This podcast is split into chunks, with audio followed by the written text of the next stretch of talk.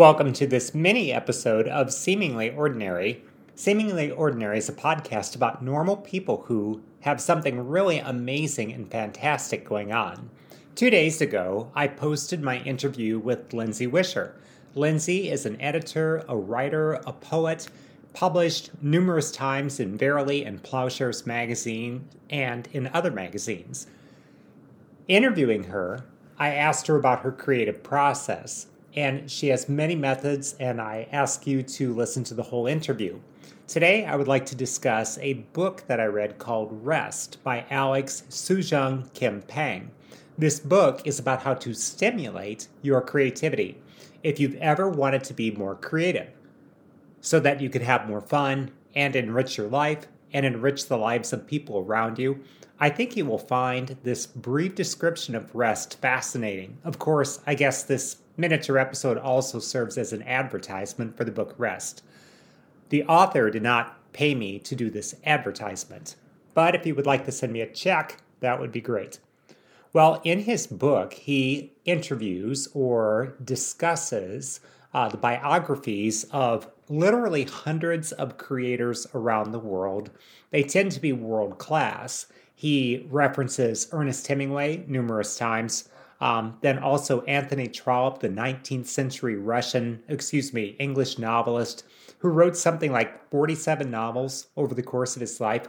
He's considered to be a classic author in Great Britain. Well, in the book, the author points out that uh, having a good morning routine is absolutely essential. That a lot of writers and entrepreneurs and artists of all kinds, and Jocko Willink for that matter, will get up at about maybe 4 or 4:30 in the morning. You get up at pre-dawn because nobody else is up. And your brain is going to be very sharp once you get used to it. Now, this morning routine oftentimes will consist of one to four hours worth of creative time. And that is enough time to accomplish incredible things. If you do that consistently day in and day out, say for example for a year or possibly two years, you will be shocked at how much you can actually produce. In my own case, I started writing novels in June of 2017. And since then, I've done a rough draft of a novel. Uh, I've written six complete novels. I'm doing maybe about a seventh draft of a seventh novel, and I'm taking notes right now for an eighth novel.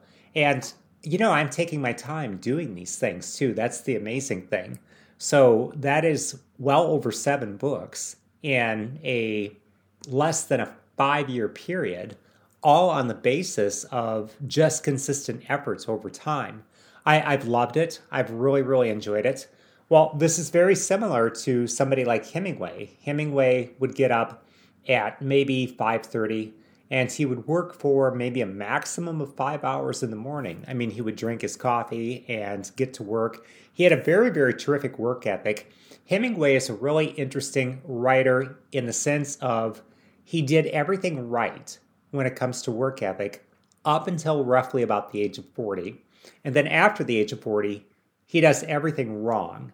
And so you can look at the early periods of his life, and he is incredibly productive. He writes maybe 90% of his books and 90% of his journalism before the age of 40. After that, he is lucky if he can finish a book at all. He took 10 years to write what many critics think was his worst book, Across the River and Through the Trees. And he also managed to write The Old Man and the Sea during this period, which a lot of people love, but other people criticize as sentimental.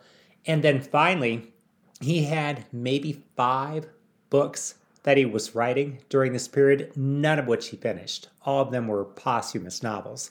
I will get into Hemingway's successes and failures a little bit later, but he's just a one of a kind, very fascinating character. I honestly think Hemingway was the third most interesting man who ever lived. Getting back to this idea of a morning routine. So, the author of Rest found out that you really can't concentrate deeply for much longer than, say, one to about four hours. You can try, but you're probably actually going to exhaust and fry your brain, and you would be better off just taking a break.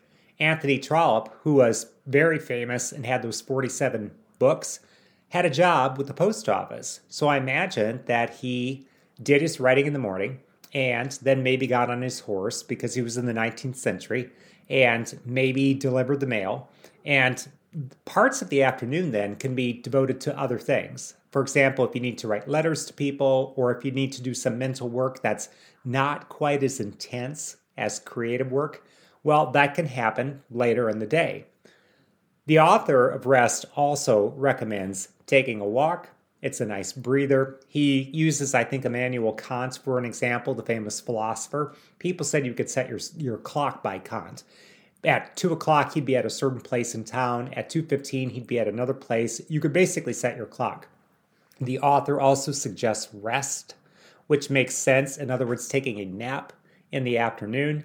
I looked it up. The ideal nap length, according to the science that I read, is either 20 minutes or 90 minutes, and it's nothing in between. If you do something in between, you will be groggy for the rest of the day. I've done this. I've taken 20 minute naps. I will set my alarm clock for 21 minutes, 22 minutes. Then I wake up, and sure enough, it's true. I'm very energetic for the rest of the day.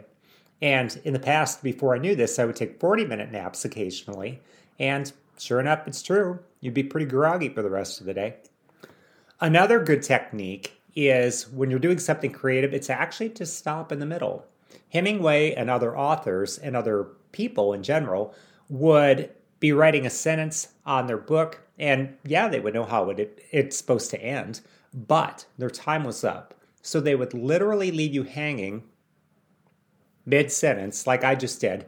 That way, you want to finish the sentence so you have something to do the next morning when you get back. You don't have to waste 15 minutes trying to get started. You can just jump right in, and that's a great thing about it. Two more techniques that the author suggests for this first part of the book, which was called stimulating, are stop in the middle, like I said, and then there is sleep. So I guess that's just one more technique. So to review, the first part of rest suggests that we have a morning routine you can really get excellent creative, high level thinking out of yourself for at most one to three hours. You should consider taking a walk. You should take a nap.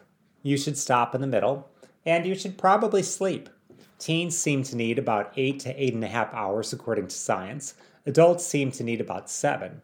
Now, I brought this up to teenagers before when I've taught them, and it's amazing the reactions you get you either get people wishing that they could get the proper amount of sleep, or you get people who are angry at you for bringing it up in the first place because they feel like it's hopeless that they will never get the proper amount of sleep. Well, I remember reading articles in the early 90s pointing out that President Clinton was short of sleep. The article was using him as an example because the article was saying that most Americans are basically short of sleep. Well, since the 1990s, I don't really see where much has changed. I look at my coworkers and my students and I see many of the same problems. And yet, I think we would all live longer and be healthier if we got a proper amount of sleep and we would be more creative and we would have more fun. So that's the first part of the book. Then there are two more parts there is sustaining creativity, and then there is the subject of deep play. Deep play is really fun. I can't wait to tell you about that. But first, sustaining. Sustaining had two parts one was recovery, and then the second was exercise. Now, with recovery, the author is talking about having a vacation or a getaway. Now, if you don't have any money, maybe a person can go camping. Maybe a person can go visit friends or relatives and sleep on the couch. A person could do something. You could take your family to something that's very, very cheap just to get away from it all. I find personally that when I get out of town, all kinds of creative ideas just flood straight into my head. It's the most amazing thing, and I really love it. There is something about changing your environment which helps you change your thoughts and it provokes new ideas. On the subject of exercise, I think it's been physiologically proven, of course, that if you are in better physical condition, your brain is simply going to operate faster.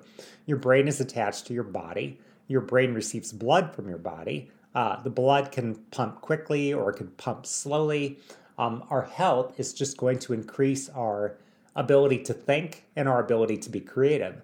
I used to be a long distance runner, and I remember reading that long distance runners were generally speaking fairly intelligent people. I thought, well, I guess that skipped me. But it certainly applied to a lot of the other long distance runners that I knew. They were very, very sharp. They liked to read, they liked to discuss things, and for whatever reason, they were attracted to long distance running. I guess it's a chicken and egg situation. Are long distance runners smarter, or are smarter people attracted to long distance running? I don't really know. I guess I'm not smart enough. Like I said, it skipped me. Finally, there's the subject of deep play. Deep play is, I guess the opposite would be shallow play. Shallow play would be as I don't know. I suppose I just play whatever silly video game is a, is available, something that's not too complicated. Deep play might be something like a board game like Stratego or Risk or chess. Uh, it might be a complex yard game. It might be uh, some other kind of complex game. It might be quilting. Um, deep play has four characteristics. It is mentally absorbing. It captures your whole attention. This is good for creativity because creativity is often what they call thinking slow. There was a psychiatrist or a psychologist named Daniel Kahneman. He wrote a book called Thinking Fast and Slow. Thinking fast is analytical thinking, like 2 plus 2 equals 4. Thinking slow is creative thinking, and that's when your mind is not on something, and so what it does is it assembles pieces all on its own, and then it brings those pieces together, and boom, that's what we call a new idea. Well, with deep play, if you are doing something that's mentally absorbing, like playing a game, that gives the back of your mind time to, to compile all those random pieces and give you a new idea. Deep play, trait number two, it's a new context for the same skills if you are doing something in your regular work which requires a lot of complex thinking and a lot of strategizing, then oftentimes a game also will have those traits, but it's in a completely different context. So then, trait number three for deep play is you have cleaner and different rewards. Oftentimes, when we go to work, it might be six months before we see a project come to completion. We are working on something for the longest time, and it doesn't appear to add up to too much and then eventually we finish with the project and then we feel good, but then we start another project that will take another 3, 4, 5, 6, 10, 12, 24, 48 months. And that's just how things are. So the nice thing about playing a game is even if it's a game like, say, Monopoly or Risk, and it takes 12 hours to play the game, well, it comes to a conclusion. And all that strategizing, maybe it paid off. A fourth and final trait that the author mentioned about deep play is that it is connected to your past. I thought that this was charming and delightful. For example, there were some people who would go shoot pool. Shooting pool fits all these examples of deep play. It is mentally absorbing, it is a new context for the same skills, strategizing, perhaps agility and coordination. Three, it has cleaner yet different rewards. And finally, it can be connected to your past. If you shot pool as a kid, say when you were five, six, seven, eight years old, and now you're doing it again when you are 25, 35, 45, 55, 65 years old, there is a deep connection. You've been doing this your whole life. Maybe you've got 40 or 50 years of history with this deep play situation. If you are a young person, the same effect is true. I've walked into choir classes where a choir director will bring back songs that everybody sang when they were in third grade. And instead of being feeling like, gosh, he's treating us like we're children, the kids in general tended to be delighted. They tended to be so happy. It was so fun for them to revisit their childhood. We should all probably revisit our childhoods and to just be a kid again and have that sense of play and have that sense of enjoyment, especially in these tough times. So, to summarize all the points, the author believes that if we want to be more creative, we should rest more often. And to stimulate our creativity, we should have a morning routine. We should have hours of work in the morning, but not too many. We should take a walk, take a nap. We should stop in the middle with what we're doing. We should sleep. To sustain creativity, we should have some recovery. We should have a vacation or a getaway but also we should probably exercise. Finally, there is the topic of deep play. It is mentally absorbing, it is a new context for the same skills, it is a cleaner but different set of rewards, and it is connected to our past. Bonus and final section was the author's idea of a sabbatical. This would truly be getting away from it all. When I was in college, I remember some of my professors going away for a semester. They would literally move across the country, perhaps go to a university, and take completely different types of classes, sometimes not even in their field. If they were mathematicians, maybe they would take classes in art. If they were artists, perhaps they would take classes in literature. They would be in a new environment, among new people, doing brand new things. They might not even go to the university at all. They might go to a different continent. They might live in a very, very natural climate and situation. That could be a true sabbatical. Well, these are just a few thoughts on creativity I almost forgot. I was supposed to tell you about Hemingway and all the things that he did right and the things that he did wrong. Well, before the age of 40, here are many of the things that Hemingway did right. First of all, he was intensely dedicated to creating literature. Second, he had a very strong driving philosophy. He thought that language should be direct and to the point. He was trained as a newspaperman and that probably had a huge impact on him. Third, Hemingway sought out interesting experiences. He did not assume that his own life was very interesting. So, as a young man, he was a little extreme. He went to basically every war he ever could. Uh, he tried to put himself in combat situations, but I think he was rejected for not being of the proper health. So instead, he was an ambulance driver in World War I, for example. He got into all kinds of physical activities. He believed in hunting and fishing. He traveled the world. So, the gist of all that is that Hemingway really truly believed that he was not so interesting in and of himself, but rather he had to seek out experiences, I guess, like a newspaper person, and write about them. Although I guess some newspaper people don't really have experiences, they just report on the experiences of other people. But Hemingway basically was going to put himself in some sort of a fray. Also, Hemingway was a voracious reader. It's really kind of hard to be good at your craft if you don't experience the work of other people engaging in that craft. So, again, he had many experiences. He traveled the world. He put himself into situations. Uh, and he definitely tried to absorb the work of as many other people as he possibly could. Now, after the age of 40, we could kind of see where Hemingway falls apart. And if you know much about Hemingway, Hemingway was married four times. Um, he is probably considered to be a heavy duty alcoholic. There is at least one book that covers this, but I honestly, I think every biography of Hemingway covers this.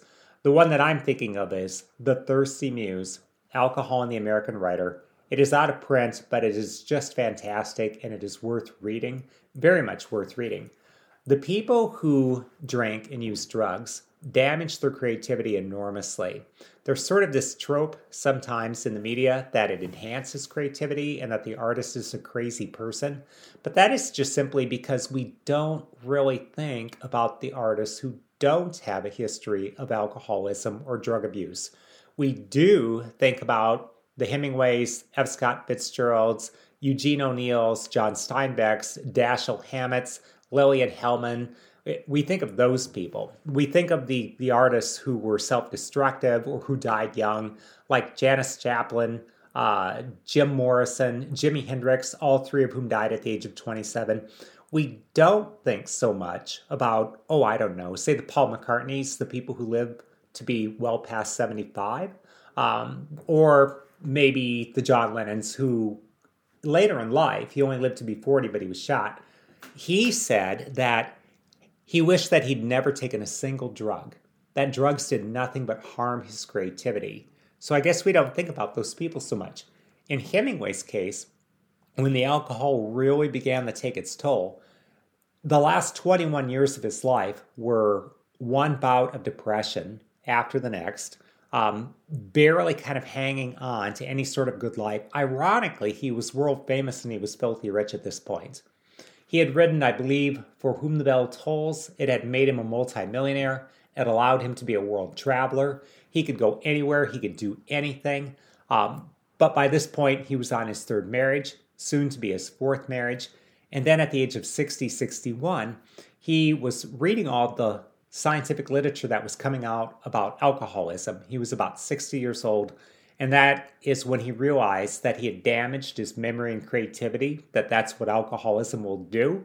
Up until that point, he felt that alcohol enhanced his creativity, but the literature persuaded him that it had irreparably damaged his creativity. And so at that point, he took his favorite shotgun and killed himself. One of the most interesting books I ever read about Hemingway was Writer, Sailor, Soldier, Spy. I think that's the name of it. And it is about Hemingway's work for the CIA during World War II. That's a true story. And his potential, we're pretty sure, recruitment by the KGB at roughly the same period. That sounds so outlandish and wild, it's really, really hard to believe. So I just recommend that you read the book for yourself and make up your own mind. Well, that's kind of a wide ranging discussion on creativity, but I guess if I were going to make final recommendations, it would be these. If you want to be a creative person, I think that you should try to work at it six days a week, maybe seven days a week. I think it's really helpful to try to do this first thing in the morning. In my own life, I would really love to add more variety and activity. I would love to travel more and I would like to try more things. I think that these things would help me personally. I guess maybe I should finally turn it over to you. If you wanted to be more creative, how do you think you should arrange your life so that ideas can come to you? Thank you for listening. I hope you have a wonderful day. Until next time.